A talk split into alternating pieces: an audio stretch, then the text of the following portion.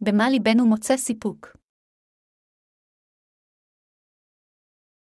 יוחנן 4.2-24 ויען ישוע ויאמר אליה לא ידעת את מתת האלוהים, ומי זה האומר אליך תנינה לי לשתות כי אתה שאלת ממנו ונתן לך מים חיים. ותאמר אליו האישה עדני כלי אין לך לשאוב בו, והבאר ומאין לך מים חיים. הגדול אתה מיעקב אבינו אשר נתן לנו את הבאר הזאת, וישת ממנה הוא ובניו ובעירו. ויען ישוע ויאמר אליה השתה מן המים האלה ישוב ויצמא. ואשר ישתה מן המים אשר אנכי נתן לו לא יצמא לעולם, כי המים אשר אתן לא יהיו בקרבו למקור מים נביאים לחיי העולם. ותאמר אליו האישה עדנית ענה לי המים ההם למען אשר לא עצמה עוד ולא אוסיף לבוא הנה לשאוב. ויאמר אליה ישוע לכי וקראי לאישך ושובי הלום. וטען האישה ותאמר אין לי איש ויאמר אליה ישוע כן דברת אין לי איש. כי בעלים חמישה היו לך ואשר אתה לך איננו בעלך לכן אמת הדבר אשר דברת. ותאמר אליו האישה אדני ראה אנכי כי נביא אתה. אבותינו השתחוו בהר הזה, ואתם אמרים ירושלים, היא המקום הנבחר להשתחוות שמה. ויאמר אליה ישוע אישה האמיני לי כי תבוא שעה אשר לא תשתחוו לאב בהר הזה ולא בירושלים. אתם משתחווים אל אשר לא ידעתם, ואנחנו משתחווים אל אשר ידענו כי הישועה מן היהודים היא. אולם תבוא שעה ועתה היא אשר עבדי אל האומתים ישתחוו לאב ברוח, ובאמת כי במשתחווים כאלה חפץ האב.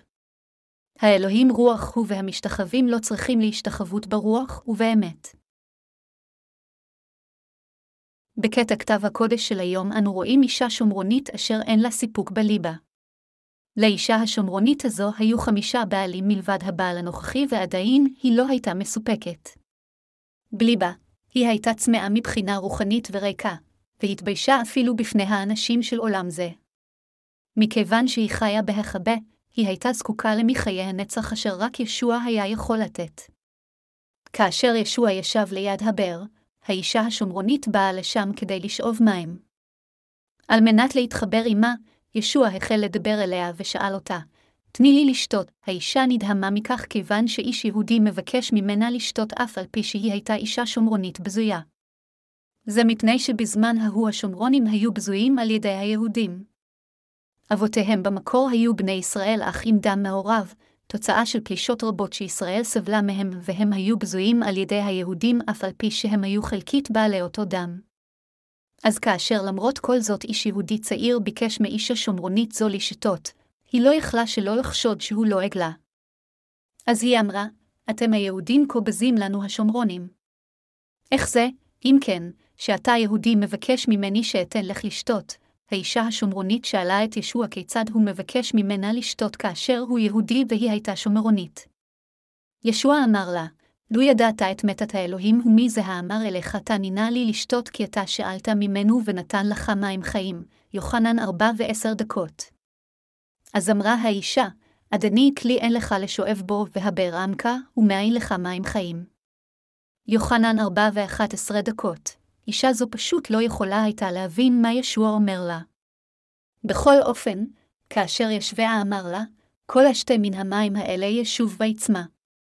ואשר ישתה מן המים אשר אנכי נתן לו לא יצמא לעולם, כי המים אשר אתן לא יהיו בקרבו למקור מים נביאים לחיי העולם.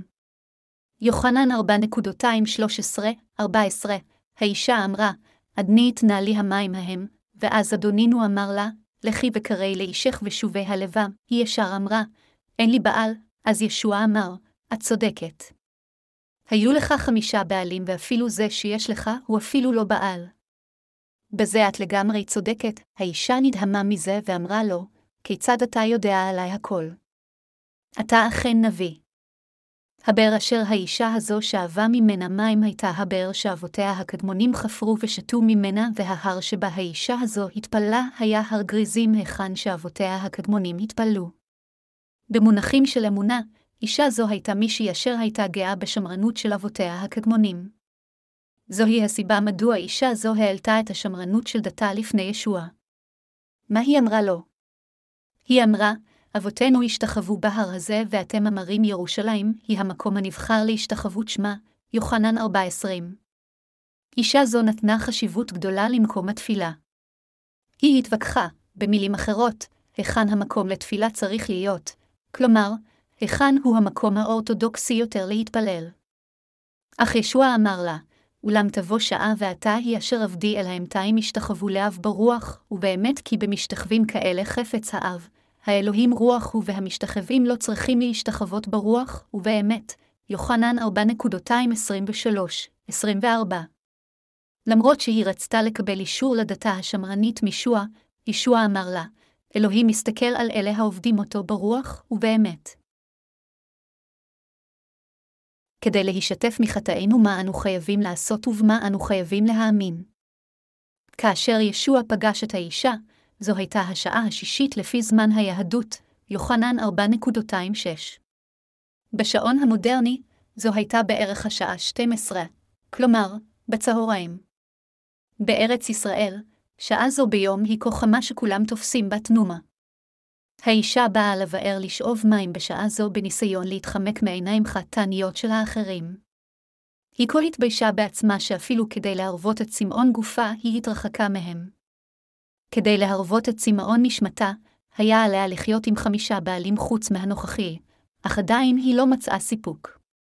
אדונינו בא לשם לפגוש את האישה הזו אשר בליבה לא היה סיפוק. הוא לימד אותה את הסיבה העיקרית מדוע בחייה לא היה סיפוק ופתר את הבעיה הזו כשנתן לה את פתרונה. היא נשענה על קו הדת שלה ואמונתה המסורתית של הקהילה שלה בצורה עיוורת ולחינם. בכל אופן, כאשר ישוע אמר לה בדיוק את העבר וההווה, אישה זו הייתה מסוגלת להבין שהאדם המדבר עמה הוא המשיח, כלומר, המושיע ישוע אשר דובר עליו בברית הישנה. היום, נוצרים אשר לא פגשו את ישבעה נוטים להישען על זרם הנצרות שלהם על ידי שהם מעריצים אותה. בכל אופן, שום זרם נוצרי בעולם זה הוא לא אלוהים בעצמו, יותר מכך, אף אחד מהם לא יכול להביא חיים אמיתיים. אנשים מנסים זרמים שונים בניסיונם לקבל חיי אמת בשביל נשמותיהם, אך אין זרם בעולם הזה אשר נותן חיי אמת אמיתיים. רק דבר האל מביא חיי אמת לבני האדם. בעוד שאנשים יכולים לטעון שהזרם שלהם הוא הטוב ביותר, הם אינם יכולים לטעון שהזרם הזה כשלעצמו פתר ושטף את בעיית החטא בליבו של כל אדם, אפשר לליבם להימחל מחטאיו, ואפשר להם לקבל שטיפת חטאים אמיתית. שום דת בעולם הזה אינה יכולה לפתור את בעיית החטא אפילו לא לאדם אחד. הנוצרים כיום, אשר נוהגים בקנאות וחיים חיים דתיים של אמונה, אינם מאמינים למעשה בדבר ישוע, אלא הם מאמינים במחשבות שלהם במקום, וזוהי הסיבה שהם נכשלים בחיי האמונה שלהם. מכיוון שהם לומדים רק את הדוקטרינות והלימוד של הזרם שלהם, הם אינם מסוגלים לפתור את בעיית החטא בליבם וממשיכים לחיות כחוטאים ולא משנה עד כמה הם ישמעו לימוד זה. במילים אחרות, הדתיים האלה אינם מסוגלים להישתף מחטאיהם וליבם ממשיך להיות צמא בגלל שהם אינם מאמינים בבשורת המים והרוח. האישה השומרונית אמר לישוע באופן כנה שאין לה בעל. אכן, לאישה זו לא היה בעל אמיתי. זה שלא היה לה בעל אמיתי לא אומר שלא היה לה רק בעל אמיתי במונחים גשמיים, אלא במונחים רוחניים המשמעות היא שהיא לא פגשה את המושיע האמיתי. במילים אחרות, לא היה מושיע אמיתי אשר סיפק את ליבה. כל האנשים החיים בעולם הזה רודפים רק אחרי הנאות ומנסים למצוא סיפוק עבור ליבם, לכן הם כולם מחפשים אחר תאוות הבשר, תאוות העיניים וגאווה בחיים. הראשונה ליוחנן 2 ב-16 דקות. אך הם אינם יכולים למצוא סיפוק אמיתי עם דברי העולם. האם מישהו יכול להיות מסופק על ידי רדיפת דברים גשמיים? לא. כאשר אנו נתקלים במראה מאוד יפה או שהולכים אחר תאוות הבשר, ייתכן שנמצא סיפוק לזמן קצר. אך ליבנו אינו יכול להיות באמת מסופק על ידי הדברים האלה. רק מבשורת המים והרוח אשר ניתנה על ידי האל ליבנו יכול למצוא סיפוק. רק באמצעות האמונה בבשורת המים והרוח אשר ניתנה על ידי ישוע, ליבו של כל אחד יכול למצוא סיפוק אמיתי. זוהי הסיבה מדוע כל אלה אשר אינם מאמינים בבשורה זו ממשיכים להרגיש צמאון בליבם. אם ליבם של האנשים היה רענן שמח ומאושר מדברי העולם, לא היה להם צורך לחפש את ישוע. כל עוד הם לא יפגשו את ישוע וישתפו מחטאיהם על ידי שישמו את אמונתם בבשורת המים והרוח, חייהם יהיו ריקניים. לא משנה עד כמה האדם יהיה עשיר ועד כמה תנאיו יהיו אידיאלים, אם יהיה חטא בליבו, אז ליבו לא יוכל להיות מסופק מכל דבר אחר בעולם זה, אלא רק ירגיש ריקנות. חבריי המאמינים, בעוד שכל מי אשר יש חט בליבו אינו יכול להשיג שלווה אמיתית, אם הוא יקבל את מחילת חטאיו, הוא יוכל לקבל שלווה אמיתית זו. עליכם להבין כאן שלאישה השומרונית לא היה סיפוק אמיתי אף על פי שהיא חיה עם חמישה בעלים, ניסתה לחפש וליהנות מתאוות הבשר, גאוות הנכסים, תאוות העיניים, עושר, תהילה ותענוגות ופאר גשמיים. אך כל האנשים החיים בעולם זה, לא משנה עד כמה פוחדים הם, עצובים ועד כמה חיים מיוסרים יש להם, הן עדיין יכולים לקבל את מחילת החטאים האמיתית ואושר אמיתי אם יכירו את פשורת המים והרוח אשר ניתנה על ידי ישוע. כל מי שמאמין בדבר בשורת המים והרוח אשר ניתנה על ידי אדונינו יכול להיות בעל סיפוק אמיתי בליבו. אנשים רבים מנסים למצוא סיפוק מדברי העולם. אך שום סיפוק לא יכול להיות מושג מדברי העולם. הם חושבים שהחוסר סיפוק שלהם נובע מחוסר ברכוש חומרי, הם רודפים אחריו והופכים לבעלים של דברים חומריים אך מגלים שהם עדיין אינם יכולים להיות מסופקים עם הדברים האלה. רק על ידי האמונה בדבר בשורת המים והרוח אשר ניתנה על ידי ישוע כל אחד יכול להשיג סיפוק אמיתי. מה שפותר את בעיית החטא בליבם של האנשים זה דבר בשורת המים והרוח. כל אחד אשר פותר את בעיית החטא שבליבו יכול להיות בעל סיפוק בליבו ולהשיג עושר אמיתי אפילו אם בבעלותו רכוש מועט ותנאיו רחוקים מלהיות אידיאלים. מצד שני, בכל אופן אם הוא לא פוגש את ישוע ולכן אינו מסוגל לקבל את מחילת החטא האמיתית בליבו, אז לא יהיה סיפוק אמיתי בליבו. מכיוון שלאנשים אין סיפוק בליבם, הם הולכים קדימה ואחורה מדת זולדת ההיא לזרם הזה ולזרם ההוא. אנשי העולם מנסים הכל כדי למצוא סיפוק מהליכה למועדוני לילה ועד לאגירת עושר, אך באמצעות מאמצים שכאלה ליבם אינו יכול להשיג סיפוק אמיתי. אם לא קיבלתם את מחילת החטאים האמיתית בליבכם על ידי האמונה בבשורת המים והרוח, לעולם לא תוכלו להשיג סיפוק אמיתי מהדברים של העולם. כל אחד שרוצה למצוא סיפוק אמיתי בליבו חייב להאמין בבשורת המים והרוח ולקבל את מחילת החטא לליבו. אם תאמינו בבשורת המים והרוח תוכלו להבין מיהו ישוע, מהי מחילת החטאים שלו וכיצד הוא מחק את חטאיכם, תוכלו לחוות את הישועה האמיתית אשר באמת מחקה את חטאיכם, ותוכלו ליהנות מאושר אמיתי. ללא האמונה בבשורת האמת הזו, כל שאר הדברים הם באמת חסרי תועלת, ולא משנה עד כמה בלהט אתם תתפללו לאלוהים, תקראו בשמו, תעשו את כל סוגי הרעש, תצומו כל הזמן ותפלו על הגב באקסטזה כמו בול עץ. אפילו אם דיברתם בלשונות, ראיתם חזיונות או שפגשתם את ישבעה בחלומכם, זה לא אומר שבאמת פגשתם את ישבעה. כל מי אשר יש לו חטא בליבו עדיין לא פגש את ישוע. אם יש חטא בליבכם, אז אתם לא במשיח שהרי התנ"ך אומר, על כן אתה אין אשמה באלה אשר הם במשיח ישוע, אל הרומים 8.21. אפילו אם אתם מתיימרים להאמין בישוע, חוסר הסיפוק שלכם הוא בגלל שאין לכם אמונה בבשורת המים והרוח.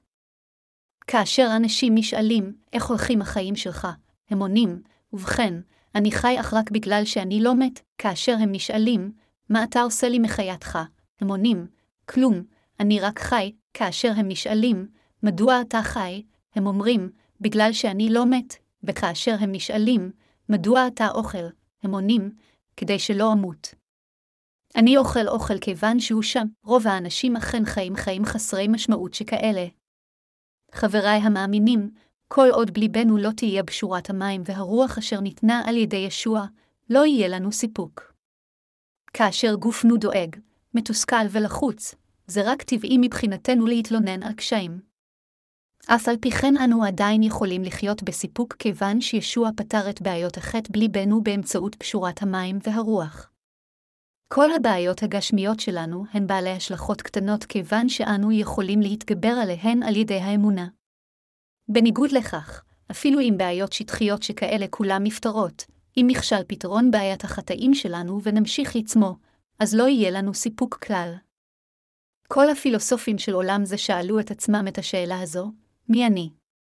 מה אני? מהיכן הגעתי ולאן אני הולך? אך הם, גם, נכשלו במציאת פתרון לבעיות אלו של החיים לפני שחלפו מן העולם. האנשים המפורסמים אשר כולכם מכירים התאמצו לפתור את הבעיה של מי הם, מאיפה הם ולאן הם הולכים, אך בסופו של דבר הם עברו לעולם הבא מבלי לפתור איזושהי בעיה מבעיות אלו, אפילו לא את בעיית החטאים שלהם. האם אתם מכירים את עצמכם? עליכם להבין שאתם בני אנוש אשר נבראתם בדמות האל. בני האדם יכולים לחיות כילדי האל רק כאשר ליבם נשטף מהחטא על ידי האמונה בבשורת המים והרוח. כיצד יכול בן תמותה גרידא להיכנס למלכות השמיים? רק על ידי לידה מחדש מהמים והרוח האנשים יכולים להיכנס לגן עדן, יוחנן 3.25. כל אחד, לא משנה מי, רק כאשר הוא מקבל את מחילת חטאיו על ידי האמונה בבשורת המים והרוח בליבו יכול להיכנס למלכות השמיים. לבכם ריק ומבולבל כיוון שעדיין נשאר חטא בליבו. אלה אשר אכפת להם רק מהגשמיות אומרים שכל מה שהם צריכים זה לפתור את בעיית הביגוד שלהם אוכל ומחסה, אך עליהם להבין למעשה שכאשר צרכים בסיסיים אלו מתמלאים, עדיין נשארת בעיית הנשמה שלהם.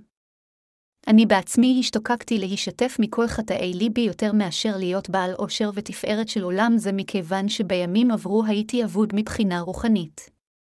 לפני שנתקלתי בבשורת המים והרוח החיים היו קשים לי מאוד כיוון שלא היה לי סיפוק אמיתי.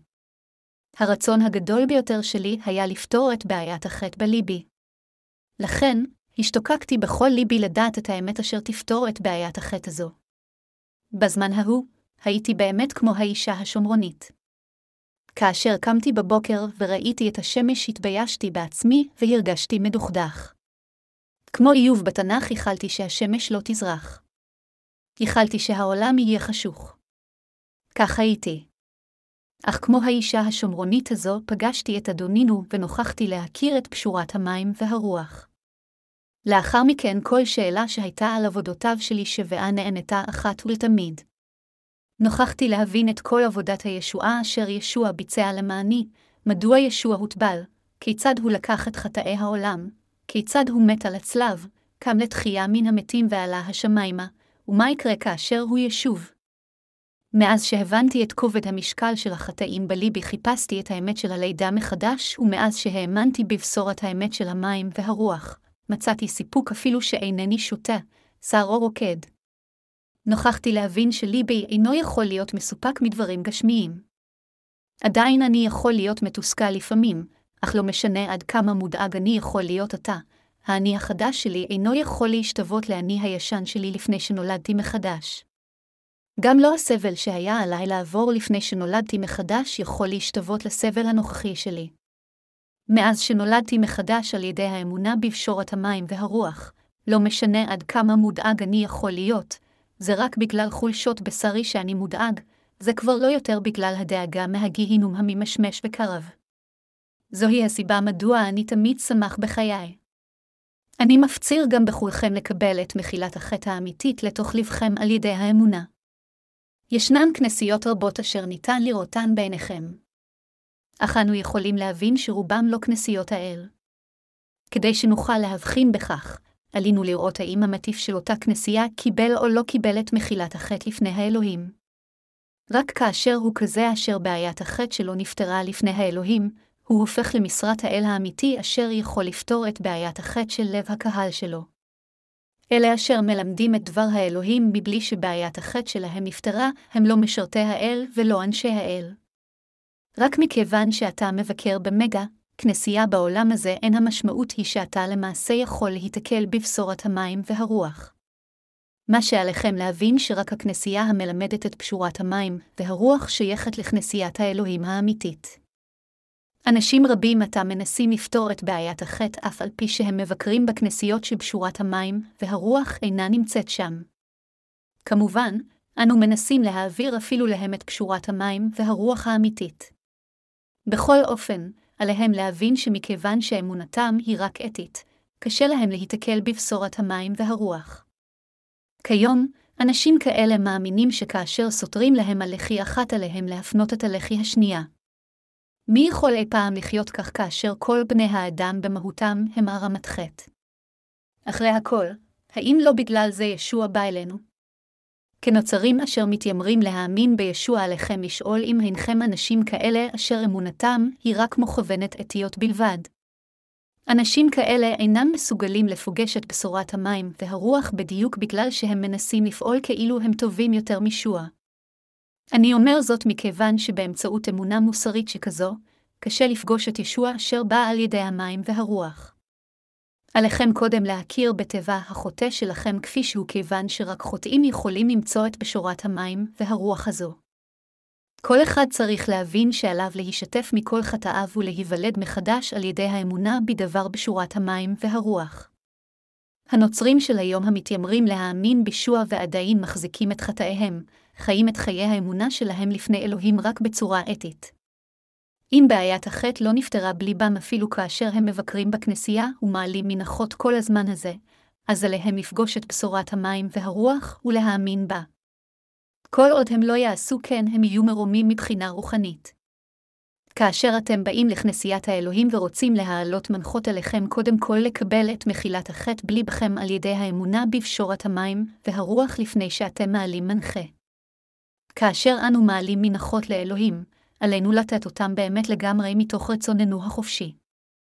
כל אספקט בחיי האמונה שלנו חייב לחלוטין להיות מונחה על ידי האל. אנו חייבים לחיות את חיי האמונה בלב שלם על ידי שנשים את אמונתנו בדבר בשורת המים והרוח. כאשר אדם מנסה להיוולד מחדש מכל חטאיו, האם זה יכול להיות מושג בכוחות עצמו? עליכם לחשוב כך. כיצד כל אחד יכול להשתף מחטאיו באמצעות מעשיו הטובים? אם מישהו מנסה להיוולד מחדש מחטאיו באמצעות מעשיו, אז הוא פרושי ומתחזה. אני מפציר בכולכם להיוולד מחדש באמת מכל חטאיכם על ידי האמונה בדבר בשורת המים והרוח אשר האדון ישוע נתן לנו. פגשו את האמת שישוע פתר את בעיות חטאיכם אחת ולתמיד באמצעות המים, הדם והרוח. האמינו בדבר בשורת המים והרוח הזו, והיוולדו מחדש מכל חטאיכם. אשרו עם דבר האמת כיצד ישוע מחק את כל חטאיכם והיוולדו מחדש על ידי האמונה בכך. בשורת המים והרוח אשר התנ"ך מדבר עליה, היא מה אם לא דבר האמת הזה של הלידה מחדש. חברי המאמינים, העובדה שנוצרים רבים כיום מאמינים שעליהם להתקדש על ידי הליכה לכנסייה, הפסקת עישון ושתייה ועל ידי אי עשיית חטא משמעותה שהם נפלו למחשבות חסרי הבסיס שלהם. לארח רעיונות מגוחכים שכאלה זה רק ליצור דוקטרינה נוצרית אחת אחר השנייה. האמונה שהאדם יכול בהדרגה להגיע לקדושה על ידי שלא יחטא היא לא יותר מאשר תחבולה של השטן. העובדה שנוצרים רבים יושבים בשקט ועונים אומן והלויה בזמן התפילה, אך ברגע שהם יוצאים מן הכניסה הם חיים בצורה שונה לגמרי אשר סוטה מדבר האל, זה בגלל שהם לא נולדו מחדש מהמים והרוח. לא על ידי חיי התקדשות האדם יכול להיגאל מחטאיו. הדרך היחידה בשבילנו להיוולד באמת מחדש מחטאינו זה להאמין שישוע מחק את כל חטאינו באמצעות פשורת המים והרוח. זה לחלוטין לא על ידי חיים מוסריים שאנו כולנו יכולים להפוך להכפי חטא. העשיר בצדקתו לעולם לא יכול להיכנס לגן עדן. זה אפילו קשה יותר לאדם עשיר להיכנס למלכות השמיים מאשר לגמל להיכנס לחור של מחט. זה בלתי אפשרי לכל אחד להיוולד מחדש מחטאיו באמצעות מעשיו הטובים. זוהי סיבה מדוע ישוע אמר, מבני אדם יפלה הדבר, ומהאלוהים לא יפלה כל דבר, מתי 19-26. אנו חייבים להבין שזהו אדונינו אשר מחק את כל חטאינו באמצעות פשורת המים והרוח. עליכם לדעת כיצד אלוהים מחק את חטאיכם. רק אז נוכל באמת למצוא את האמת של הלידה מחדש. עליכם להיות בעלי אמונה אמיתית על ידי האמונה בבשורת המים והרוח. על ידי האמונה בבשורת המים והרוח נגאלתי מכל חטאי. האם גם את נגאלת מהחטאים על ידי האמונה בבשורת המים והרוח? אם אכן נגאלתם מהחטא על ידי האמונה בבשורה זו של המים והרוח, אז אתם אכן אנשים שמחים בלי קשר עד כמה חייכם קשים. בדבר האל אשר אנו קוראים היום מופיעה אישה שומרונית. כאשר ישוע ביקש מאישה זו לשתות האישה השומרונית, נדהמה כיוון שזה לא היה רגיל שיהודי יתחבר עם איזשהו שומרוני. לכן היא שאלה, כיצד זה שאתה מבקש ממני, אישה שומרונית, לשתות כאשר אתה יהודי? אז ישוע אמר לה, אם היית מכירה אותי, מי זה שמבקש ממך לשתות, הייתי נותן לך מחיים, כך כשהיא משוחחת עם ישוע היא לבסוף נוכל להכיר שהוא היה המושיע האמיתי. אכן, ישוע הוא באמת המושיע של כל בני האדם. מאז לפני אלפי שנים, אלוהים הבטיח לבני האדם שהוא ישלח את המושיע לכל בני האדם, ומושיע זה הוא לא אחר מאשר ישוע. האישה השומרונית מקטע כתב הקודש של היום לא זיהתה בהתחלה את ישוע, אך לאחר מכן היא נוכחה להבין שהוא היה המושיע. חבריי המאמינים, מי הוא האחד אשר נתן לנו מים חיים אמיתיים? מי הוא האחד אשר באמת הרבה את צמאון ליבנו לעד? האם זה לא אדונינו ישוע? האם נשעתם באמצעות פשורת המים והרוח אשר הוא נתן לנו? אדונינו הוא המושיע אשר גאל אותנו מכל חטאי העולם הזה באמצעות פשורת המים והרוח. זה אשר נתן לנו מים חיים, לנו החיים בכדור הארץ הזה, הוא לא בן אדם אלא המושיע של בני האדם. ישוע הוא המושיע אשר באמת הרבה את צמאון ליבנו, ופתר גם את הבעיות הגשמיות שלנו והרוחניות. אדונינו לא נתן לנו מים חיים באמצעות הדברים החומריים של עולם זה. כשאנו חיים בעולם זה כמו המדבר כולנו חיפשנו אחר ישוע כדי לשאוב מים חיים כיוון שהיינו צמאים מבחינה רוחנית, ובזמן ההוא, ישוע פגש אותנו באמצעות קשורת המים והרוח. כאשר אנו נאבקים בקשיים בעולם זה וכאשר ליבנו זקוק לישועת האל, מה שבהחלט נחוץ מבחינתנו זו בשורת המים והרוח. רק אדונינו פתר את בעיית כל חטאינו באמצעות קשורת המים והרוח, ורק הוא נותן לנו חיים אמיתיים. כאשר אנו דואגים ואין לנו סיפוק בגלל חטאינו, כאשר אנו נאבקים בעולם זה הדומה למדבר בגלל חטאינו וכאשר אנו מתים בגלל בעיות חטאינו הרבים, אדונינו נותן לנו, באמצעות דבר בשורת המים והרוח, את מי החיים הגורמים לנו לעולם לא לצמו שוב. אדונינו הפך למסטר מהחיים וגורם לנו לא לצמו שוב לעולם. האם בן אנוש שטף את חטאינו? או שמא זה היה דבר חומרי?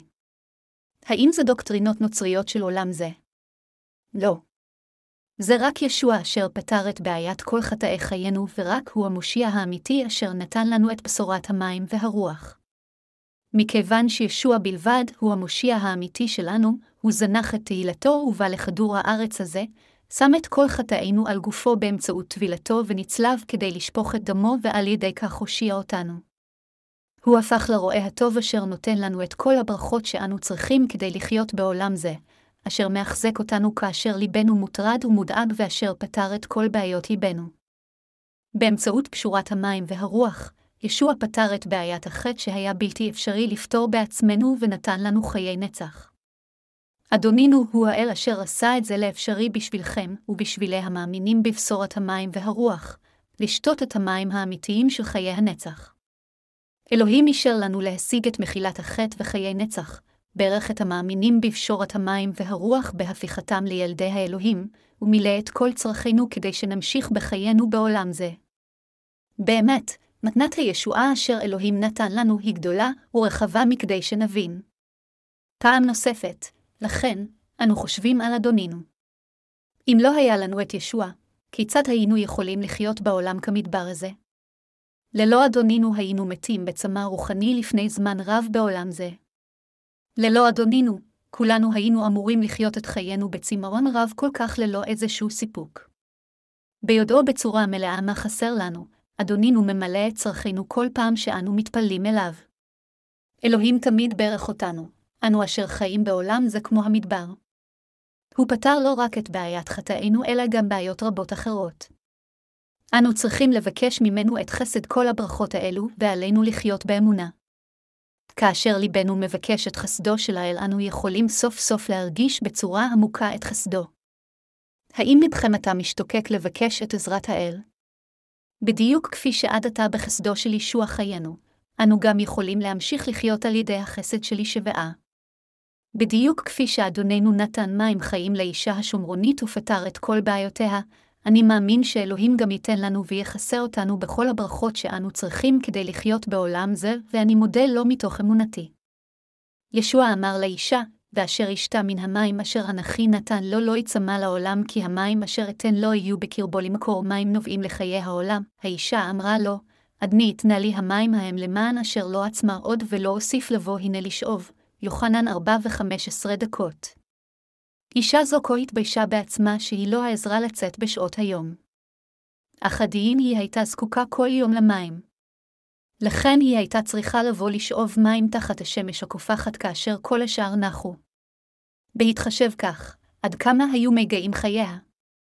מכיוון שהיא לא יכולה הייתה להיות בלי מים כדי לבשל, לכבס ולהתרחץ, היה עליה ללכת לבאר כל יום. אך האישה השומרונית יכולה הייתה לשאוב מים רק תחת השמש הקופחת.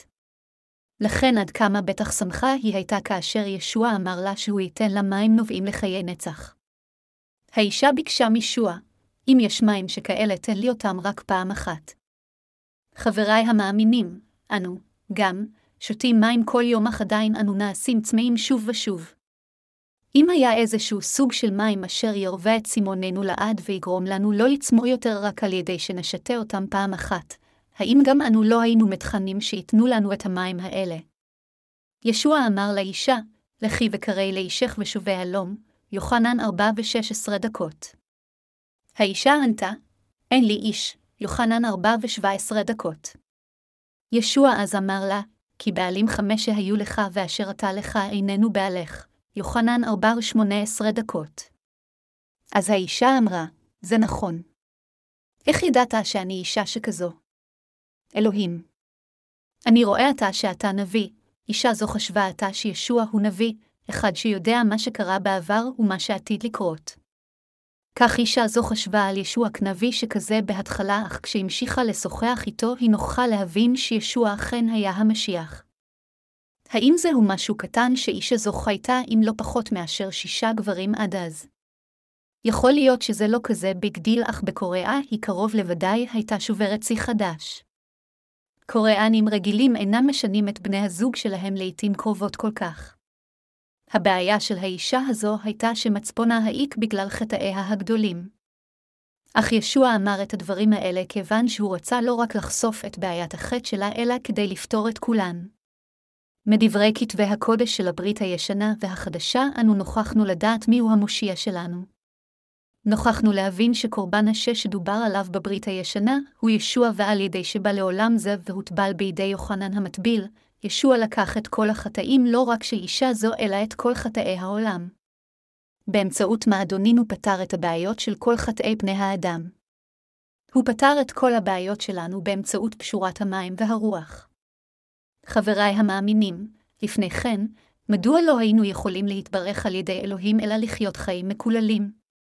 זה היה בגלל החטאים שהיו בליבנו. היה מחסום של חטא בין אלוהים לבינינו, וזוהי הסיבה מדוע היה עלינו לחיות חיים מקוללים. לא היה שום מחסום אחר בין אלוהים לבינינו מלבד מחסום החטא אשר חסם אותנו מאיתו. כאשר אדונינו בא לכדור הארץ הזה, הוא פתר את בעיית החטא הזו של חטאינו אחת ולתמיד. כיצד הוא פתר אותה?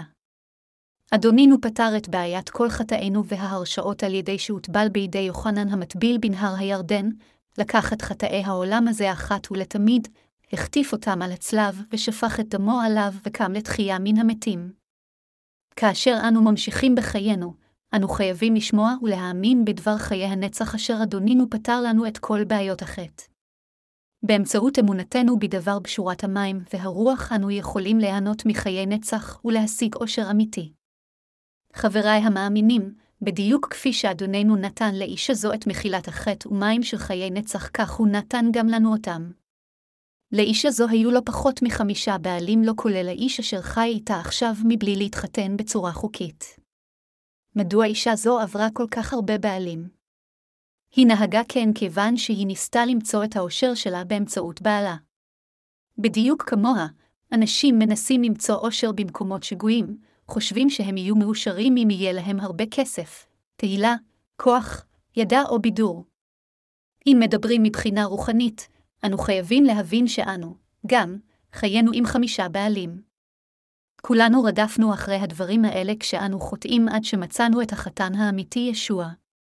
לא יכולנו שלא לחטוא בעולם זה עד יום המיטה שלנו, נועדנו לגיהינום על החטאים אשר עשינו. למרות זאת, בכל אופן, אדונינו פתר את בעיית כל חטאינו באמצעות טבילתו ודמו על הצלב. לכן עד כמה מודים אנו ואסירי תודה על כך. מכיוון שאדוננו הוא כל יכול ומכיוון שהוא אוהב אותנו, הוא פתר את כל בעיות החטא שלנו ולא השאיר כלום מאחור. לולא אדונינו כיצד היינו יכולים להרוות את צמאון ליבנו לעד. מכיוון שאדונינו פתר את בעיית החטא בליבנו, צמאון ליבנו יכול עתה להרוות באופן שלם על ידי האמונה בפשורת המים והרוח. באופן כללי, כאשר האנשים מתוודים על חטאיהם, הם נוטים להודות רק בחטאים אשר חשופים החוצה. באופן כללי, אנשים מחשיבים רק את החטאים הנחשפים החוצה כחטאים, ומנסים לא להחשיב את החטאים שהם מבצעים עם ליבם כחטאים. לכן הם מתאמצים מאוד לא לבצע חטאים במעשיהם, אך הם כולם ימשיכו לעשות עוד חטאים. החוק של עולם זה מכוון רק לגבי החטאים שאנשים עושים במעשיהם, ומענישים רק את החטאים הנראים האלה. אך תורת האל מציינת גם את החטאים הנגלים וגם הבלתי נגלים וההרשעה היא על כל החטאים. אלה אשר אינם מכירים את תורת האל או אינם יודעים אותה היטב מצהירים לעתים קרובות, אין בי חטא, מה שיותר גרוע זה שאפילו בין אלה אשר מבקרים בכנסיה יש רבים אשר אינם מזהים חטאים אלה אשר בליבם. לכן הם חושבים שהם לא יורשעו על חטאיהם. הבעיה היא שיש הרבה מאוד אנשים שכאלה. אין אחד שאינו יכול להימנע מלעשות חטאים רבים פעם אחר פעם כשהוא חי בעולם זה. עליכם להבין שאלה הנראים הוגנים במעשיהם, הם למעשה עושים אפילו יותר חטאים מהאישה השומרונית. בעוד שלא כולם נוהגים במעשיהם כמו גנב, הם עדיין גונבים אין ספור פעמים ממחשבותיהם וליבם. למרות שאנשים אינם רוצחים במעשיהם, בליבם ובמחשבותיהם הם רצחו רבים. המציאות היא שאנשים רבים מגלים שקשה להודות באני האמיתי שלהם כחוטאים והם אינם יודעים שהם עומדים להיות מורשעים על חטאיהם. בכל אופן, אלוהים רואה את כל מה שבתוך לב האדם ואומר שיש חטאים רבים בתוכו. זוהי הסיבה מדוע הוא אמר, עקב הלב מכל ואנוש הוא, מי ידענו? אני אהבה חקר לב בחן כליות, ולתת לאיש כדרכו, כפרי מעל עליו, ירמיהו 17.29-10. אנשים אשר עדיין לא נולדו מחדש צריכים לחרוש את שדות ליבם בסודיות ולהכיר את החטאים שהם מחביאים עמוק בפנים. הם חייבים להבין שלכולם יש חטאים רבים בליבם ואלוהים ירשיע אותם על כל החטאים האלה. כאשר הם מכירים באופן ברור שהם מיועדים לגיהינום ללא ספק על הרשעות חטאיהם, הם יכולים להבין את הצורך להאמין בבשורת המים והרוח. תפקיד התורה אשר ניתנה על ידי האל התורה אשר אלוהים נתן לנו חורשת את ליבנו וחושפת חטאים אשר היו בו, ומלבד כך הופכת למדריך שלנו אשר מוביל אותנו אל המושיע. כך אומר התנ"ך באל הרומים 3.20, מפני שממעשה התורה לא יצדק לפניו כל בשר כי על ידי התורה דעת החטא, בתורת האל ישנם 613 חוקים, ומצוות של עשה ואל תעשה. תורת האל הזו דורשת מכולנו שלמות. תורת האל יכולה להתקיים רק כאשר אנו שומרים אותה בשלמותה במאה אחוז. לשמור רק עשר, חמישים או שמונים אחוז של התורה זה להיכשל בשמירתה. אם מישהו מפר את תורת האל אפילו פעם אחת בימי חייו, אז המשמעות היא שהוא נכשל בשמירת כל התורה. התנ"ך אומר, כי איש אשר יקים את כל התורה ונכשל באחת ממצוותיה נידון על כולן. כי האומר לא תנאף הוא האומר לא תרצח ואם אין חנף ואתה רוצח אינך עבר על התורה, איגרת יעקב 2.2.10-11. כפי שכתוב כאן, אם אנו נכשלים בשמירת נקודה אחת של התורה, אז אנו אשמים בכולה. במילים אחרות, הפרת מצווה אחת של התורה זו הפרת התורה כולה. האם אם כן אנו מפרים את התורה רק מספר פעמים במשך חיינו? לא, זה לא מי שאנחנו. מכיוון שמהות הטבע שלנו הוא עברייני, איננו יכולים שלא להפר את התורה שוב ושוב אין ספור פעמים. הדיבר הרביעי של עשרת הדיברות אומר, לא תנאף, האם אנו מסוגלים לשמור מצווה זו של אלוהים. כדי שאנו נקיים את מצוות האל הזו כל פעם שאנו רואים אישה אסור שתהיה לנו כל מחשבה של תאווה, וגם בליבנו אסור שתהיה. אך האם אנו מסוגלים לכך לא לעשות חטא אפילו בליבנו? ישוע אמר, שמעתם כי נאמר לראשנים לא תנאף. ואני אמר לכם כל המסתכל באישה לכמת אותה נאף נאפה בליבו, מתי 5.227-28. המשמעות של זה היא שכל פעם שאנו מסתכלים על אישה, אנו חושקים בה ולמעשה אנו מפירים את הדיבר השביעי של לא תנאף. להפר את מצוות האל זה לחטוא, וההרשעה על כך היא חורבן. כל פעם שאנו רואים אישה בעינינו וחושקים בה, אנו צוברים חטא על חטא. אם נאמנים אתם עליכם לדעת שניאוף זה מעשה רע, ותנסו לא לעשות חטא זה. אנשים רבים מוקיעים ניאוף כלכלוך ובזים לאלה הנואפים. אך במציאות, האם לא כולנו מבצעים ניאוף? ככל שאנו זוכרים את המצווה האומרת לנו לא לבצע ניאוף, כך אנו יותר רואים שאנו למעשה מבצעים ניאוף.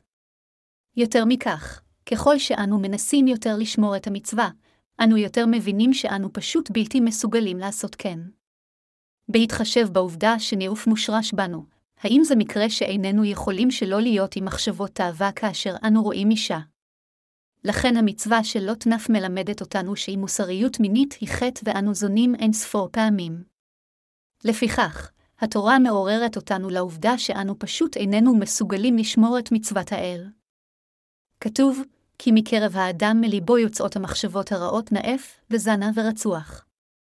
וגנוב ואהבתה בצע ורשעה ורמייה, וזולות ועין רעה וגדוף, וזדון וסחלות.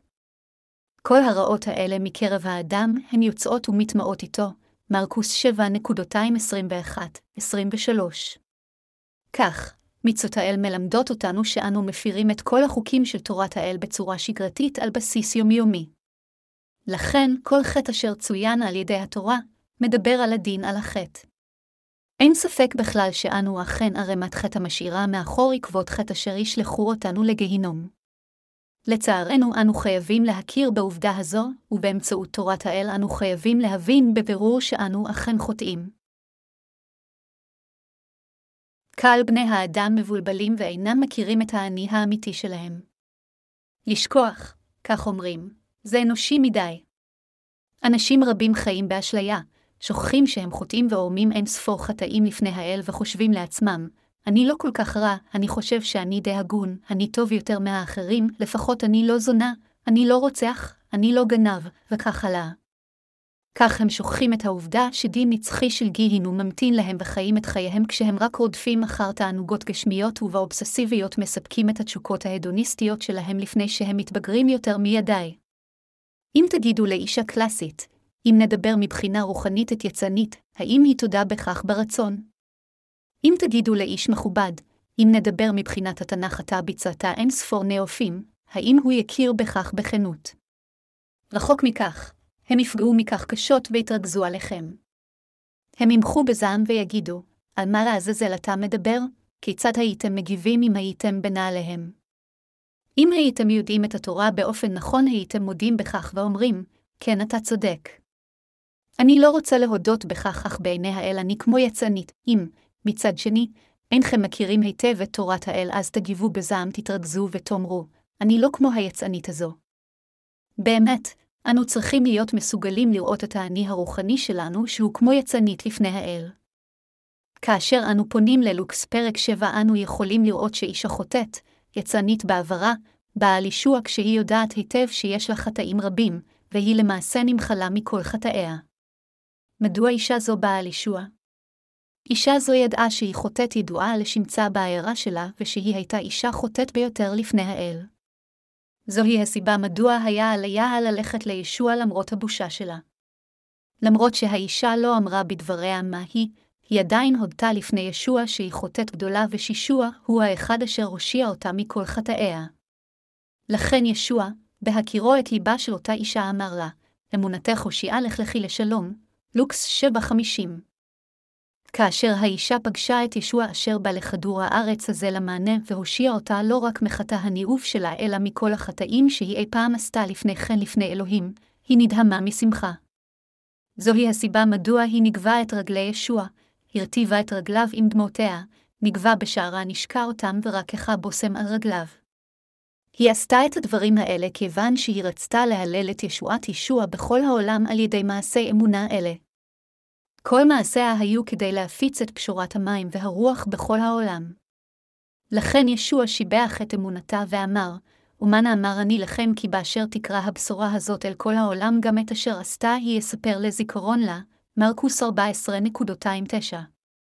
אישה זו אכן הייתה בחשיכה מוחלטת בגלל חטאיה, ולכן רק על ידי שגילתה את ישוע היא הייתה יכולה להיוושע מכל חטאיה. איך היה האני האמיתי שלנו לפני ישוע? לפני האל, אנו היינו לחלוטין זרע חטאים. האם זה לא כך? כל יום, אנו השארנו שובל של חטאי זימה ואנו היינו מיועדים להיות מורשעים על ידי אלוהים. האם זה לא נכון? לא יכול להיות איזשהו ויכוח על כך שאנו במהותנו זרע מושחת וחוטאים מגונים. בכל אופן, יש אנשים המכירים את עצמם אך אחרים לא. מה שעלינו לשים תשומת לב מיוחדת כאן זה לעובדה שבעוד היצנית לשעבר פגשה את ישוע וקיבלה את מחילת חטאיה, הפרוסים לא היו מסוגלים להישתף בצורה נקייה מחטאיהם אף על פי שהם ישבו בשולחן עם המושיע. אנו באמת צריכים להתמקד על התוצאה של מודעות של החטא אצל שני סוגי האנשים. באמצעות תורת האל אנו חייבים להבין עד כמה חוטאים היינו כולנו לפני האלוהים. אתם חייבים להבין שרק אלה שסודות ליבם נחרשים בסודיות ואשר יודעים שהם ערמת חטא לפני האלוהים, יכולים לבוא לפני בשורת המים והרוח ולהישתף מכל חטאיהם. האם אתם מסוגלים במעשיכם לשמור את תורת האל בשלמותה? לעולם לא תוכלו לשמור אותה באופן מושלם. עלינו להבין שאנו פשוט לא מסוגלים לשמור את תורת האל ושאנו היינו חוטאים אשר אינם מסוגלים שלא לחטוא כיוון שטבעו של ליבנו החוטא ירש זאת מהורינו הקדמונים. האם הייתם חוטאים מושלמים בעיני אלוהים או רק חוטאים בחלקם?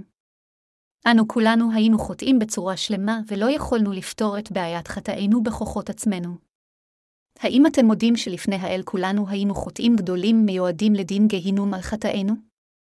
אם אתם מודים בכך, עליכם ללכת באמונה לישוע אשר בא על ידי המים והרוח, ולהאמין באמת שישוע הושיע אותנו מכל חטאינו. כל בני האדם בכל רחבי העולם חייבים להאמין בישוע כמושיעם ולהיוושע מכל חטאיהם. חבריי המאמינים, כיוון שיש נאוף בליבנו, אנו במהותנו לא מסוגלים שלא לנאוף, ומכיוון שיש תאוות רצח בליבנו כתיבה בסיסי, איננו יכולים שלא לבצע רצח בליבנו. מכיוון שלכל בני האדם יש תאוות ביצה, הם אינם יכולים שלא לגנוב, ומכיוון שלכולם יש לב כוזב, הם כולם לא יכולים שלא לשקר. כולנו חייבים לבצע חטא כל יום כיוון שיש תריסר סוגי חטאים בליבנו. לכן, כאשר אנו רואים את האני שלנו משתקף מתורת האל, אנו כולנו יכולים להבין שאנו אכן מיועדים להפר את תורת האל כל יום. חבריי המאמינים, אנו איננו מסוגלים לשמור אפילו חוק אחד של תורת האל. חיינו הם כאלה שאנו כולנו מיועדים להפר כל חוק של התורה שוב ושוב ללא הרף במשך זמן חיינו. לאור זאת, כיצד אם כן אנו יכולים לטעון לגבי כמות החטאים לפני אלוהים האם היא גדולה או קטנה? מי יכול לרגום אבן באישה אשר נתפסה בשעת מעשה ניאוף? אף אחד אשר יש בו חטא יכול אי פעם לעשות את זה. כאשר אתם עושים חטאים כה רבים מספור כמו עננים עבים בסמים, כיצד תוכלו לא להיות מורשעים? כל מי שיש בו חטא אינו יכול להימלט מגורלו, אלא רק לבכות בעצב כמו קוקייה בודה ולפעות כמו כבשה אבודה במשך כל זמן חייו. אך האם הוא יכול להיוושע מחטאיו בעשותו כן? כולנו חייבים להבין שהיכן שלא נמצא דבר בשורת המים, והרוח לא יכולה להיות מחילת החטא. החטאים הכתובים בלוח ליבו של כל אחד. היכן, אם כן, נכתבים כל החטאים אשר בני האדם עושים. התנ"ך אומר, חטאת יהודה, כתובה בעת ברזל בצפורן שמיר, חרושה על לוח ליבם, ולקרנות מזבחותיכם, ירמיהו 17.21. חטאו של כל אחד רשום על לוח ליבו ועל קרנות המזבח. כאן, קרנות המזבחה הוא ספרי המעשים, כלומר, ספר הדין אשר כתוב בחזון יוחנן 20 ואשר נפתח לפני האלוהים. המשמעות של זה היא שאלוהים רושם את כל חטאינו ללא קשר אם אנו זוכרים אותם או לא, בין אם אנו מודעים להם או לא. זה אומר לנו שאנו חייבים להסיר את כל חטאינו הכתובים מוח ליבנו ובספר המעשים ואנו חייבים לקבל את מחילת חטאינו. אם יש איזשהו חטא שעדיין נשאר בכם אפילו הקל ביותר, אז בהתאם לחטא זה, אתם תישאו בדין על חטא זה. כיצד, אם כן, אנו יכולים לשטוף את כל חטאי חיינו הרשומים על לוח ליבנו ובספר המעשים. כתוב, כי אם תכבסי בנתר, ותרבי לך ברית, נחתם אבנך לפניי, נעם אני יהא, ירמיהו 2.22. במילים אחרות, שום סבון של לימוד של דת כלשהי ולא תפילות תשובה כלשהן המבקשות מחילה יכולים אי פעם לשטוף את חטאיכם. יש פיוט שהולך כך, בכי לא יושיע אותי. אפילו שפני שטופות דמעות, זה לא יכול להפיג את חששותיי. אינו יכול לשטוף חטאים של שנים. וכי לא יוסיע אותי, חברי המאמינים, אתם חייבים להבין שאתם לעולם אינכם יכולים לשטוף את חטאיכם פשוט על ידי בכי על חטאיכם, הזלת דמעות ובקשה מאלוהים שיסלח לכם. להתחנן פשוט ישוע שימחל על חטאיכם זה ללבוש מלבושים של צביעות. האם אין זה כך? כיצד אם כן, אנו יכולים להימחל מכל חטאינו ולהיוושע מכולם? קודם כל, אנו חייבים לזהות שאנו חוטאים גדולים אשר עומדים להיות מורשעים לפני האל על חטאינו ועלינו להכיר את דבר האל. אנו חייבים להודות בחטאינו ולהתוודות, ישוע, אני מיועד לגיהינום על חטאי. אני לגמרי ערמת חטא. אם לא תושיע אותי, אינני יכול להתחמק מללכת לגיהנום, ואז האמינו בלב בבשורת המים והרוח. עלינו להתוודות, ישוע, מיום שנולדתי ועד היום בו אמות אינני יכול שלא לחטוא במחשבותיי ובמעשיי. בבקשה הושע אותי מכל חטאי. הפרתי את כל התורה שלך, לאחר שהתוודנו כך על האני שלנו, אנו חייבים לשמוע ולהאמין בבשורת הטבילה, הדם, והרוח אשר ישוע נתן לנו. כאשר אנו עושים כן, אז אנו יכולים להימחל מכל חטאינו אשר עשינו מהיום שנולדנו, ואשר נמשיך לעשות עד ליום שבו נמות. עד שהאישה השומרונית פגשה את ישוע לא היה שום נביא אשר יכול היה להרוות את צמאון נשמתה. לכן היא הרגישה תמיד צמאון בליבה. כשהיא לא מסוגלת לפגוש את ישוע ועדיין מנסה למצוא סיפוק, היא רדפה אחר אומנות, מוזיקה, אלכוהול או תענוגות. כמו אישה שומרונית זו, כל אחד בעולם זה חי במרדף אחר תאוות הבשר, תאוות העיניים וגאוות החיים. מכיוון שאנשים אינם מכירים את בשורת המים והרוח, ליבם ריק ועדיין אפילו עד עתה הם לא פגשו את משרתי האל אשר יכולים לפתור להם את הבעיה הזו עם בשורת המים והרוח. האם נשמתכם יכולה באמת להיות מסופקת כאשר אתם הולכים באמת אחר עולם זה? האם מישהו יכול למצוא באמת סיפוק אמיתי מהאנשים שעל כדור הארץ הזה או מנופו היפה? ייתכן שהדברים של הארץ יכולים לתת לו איזשהו סיפוק זמני, אך אחד מהם לעולם יכול להושיע את נשמתו מחטאיו. כל אחד כאשר הוא פוגש ומאמין בדבר בשורת המים והרוח אשר ניתנה על ידי ישוע, מאז הלאה הוא נוכח לחוות בעצמו איך מהחים זורמים כמו נהר בליבו ואיך הוא מסוגל לקבל את כל הברכות מהאל. אך למרות זאת, אנשים רבים עדיין אינם מקשיבים לדבר בשורת המים והרוח. אתם, בכל אופן, צריכים להאמין בליבכם בבשורת המים והרוח, במחילת החטא אשר ישוע נתן לכם ועל ידי כך לקבל את מתנת רוח הקודש. אישה שומרונית זו ניסתה למצוא סיפוק מהבעלים הגשמים שלה, אך לא היה לה סיפוק אמיתי. לא היה לה סיפוק לא בגלל שלא היה לה מספיק רכוש חומרי. כמו אישה זו, גם אתם קרוב לוודאי לא מצאתם משמעות אמיתית לחיים לפני שהכרתם את ישוע, אדון בשורת המים והרוח. האם זה לא המקרה? בקוריאה ישנו שיר שנקרא צעיד לביתן, המילים שלו הם כדלהלן, למרות שאני שותה, למרות שאני שר, למרות שאני רוקד, ליבי רק מלא באצבע. ישנו עוד שיר קוריאני פופולרי שנקרא משוטט, בשיר זה הולך כך, החיים הם מסע, מהיכן הם באים ולאן הם הולכים, לא נדע. הם רק זורמים ללא מטרה. הוא מסע זה שהולך לשווא, כאשר הזמן עובר, שלא תהיה לנו חיבה ולא קשר מתמשך. החיים הם מסע, מהיכן הם באים ולאן הם הולכים. אם לא היינו פוגשים את ישוע אשר בא על ידי פשורת המים והרוח, אז לחיינו לא היה סיפוק ולא משנה עד כמה היינו שותים, שרים ורוקדים בדיוק כמו שירי עולם אלה. קיומו של כל אחד הוא כמו נוסע הנשאר בעולם זה לזמן קצר רק כדי להיעלם. מהיכן כל הנושאים האלה מגיעים ולהיכן כולם הולכים? מספר עצום של אנשים אכן נעים ונדים ללא מטרה לעבר חורבנם כאשר הזמן עובר. התנ"ך אומר, וכאשר נגזר על בני אדם למות פעם אחת ואחרי כן המשפט, אל העברים 9.27. החיים לא שווים דבר כל עוד האנשים אינם מקבלים את מחילת החטא על ידי האמונה בבשורת המים והרוח אשר ניתנה על ידי ישוע. כל הפילוסופים של עולם זה התחבטו כל חייהם עם השאלות הבסיסיות על החיים, מי ומה אני. מהיכן אני בא ולהיכן אני הולך, למרות זאת הם כולם מתו מבלי יכולת למצוא תשובה עד סופם. למרות שפילוסופים אלה ניסו לטפל בבעיה זו, מנסים לגלות מהיכן הם באו ולאן הם הולכים, הם מתו מבלי לפתור בסוף בעיה זו. אתם, בכל אופן, חייבים לבוא לפני האל וצריכים שבעיית החטאים שלכם תיפתר על ידי הידיעה והאמונה בפשורת המים והרוח. על ידי האמונה בבשורת המים והרוח אתם חייבים שבעיית החטא שלכם תיפתר לפני אלוהים, לקבל את רוח הקודש ולמצוא את הדרך להיכנס למלכות השמיים. כל אחד נולד בדמות האל. לכן, כל אחד חייב להשתתף בצורה נקייה בכל חטאי ליבו, וכולם גם חייבים לקבל את רוח הקודש כמתנת מחילת החטא. רק כאשר האנשים יודעים זאת הם יכולים לחיות בברכת האל. על ידי פשורת המים והרוח אתם יכולים לגלות האם אתם חוטאים או אנשים צדיקים.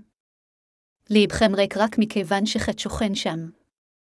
כל אחד אומר שהכל בסדר אם רק הוא יכול לאכול להלביש ולתת מחסה לעצמו, אך המציאות היא שאפילו אם הצרכים הבסיסיים האלה מתמלאים, נשמתו של בן האדם עדיין עקרה כיון שהיא עדיין נשארת מקוללת בגלל חטאיו. אך כאשר תאמינו בפשורת המים והרוח, כל חטאיכם ייעלמו מלבכם ותתמלאו באושר. לכן, אתם חייבים לפגוש את ישוע באמצעות פשורת המים והרוח. האם אינכם צריכים לעשות כן? חפשו אחר בשורת המים והרוח. פגשו את המושיע שלכם על ידי האמונה בבשורת המים והרוח.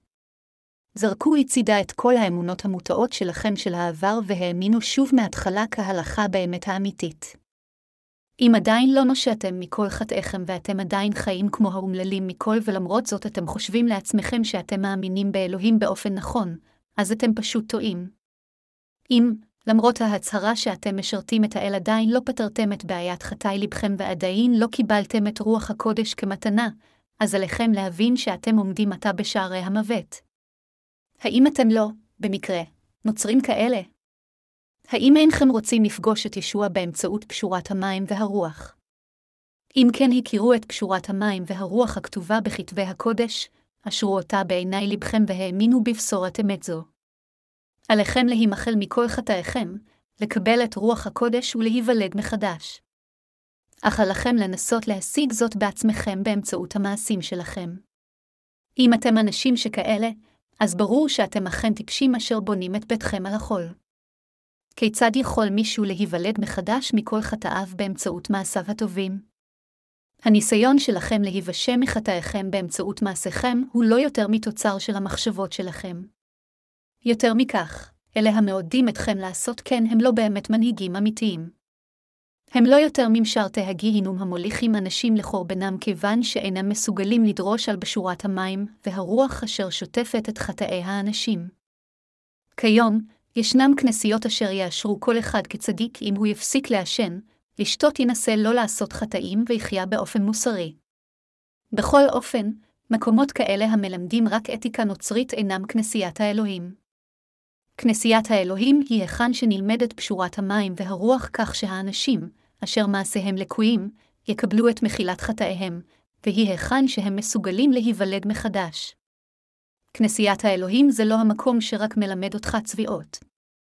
כנסיית האלוהים האמיתית היא המקום בו משרתיו דורשים לכם על דבר האל ועל בשורת המים והרוח, בכך מאפשרים לכם לקבל את מחילת חטאיכם.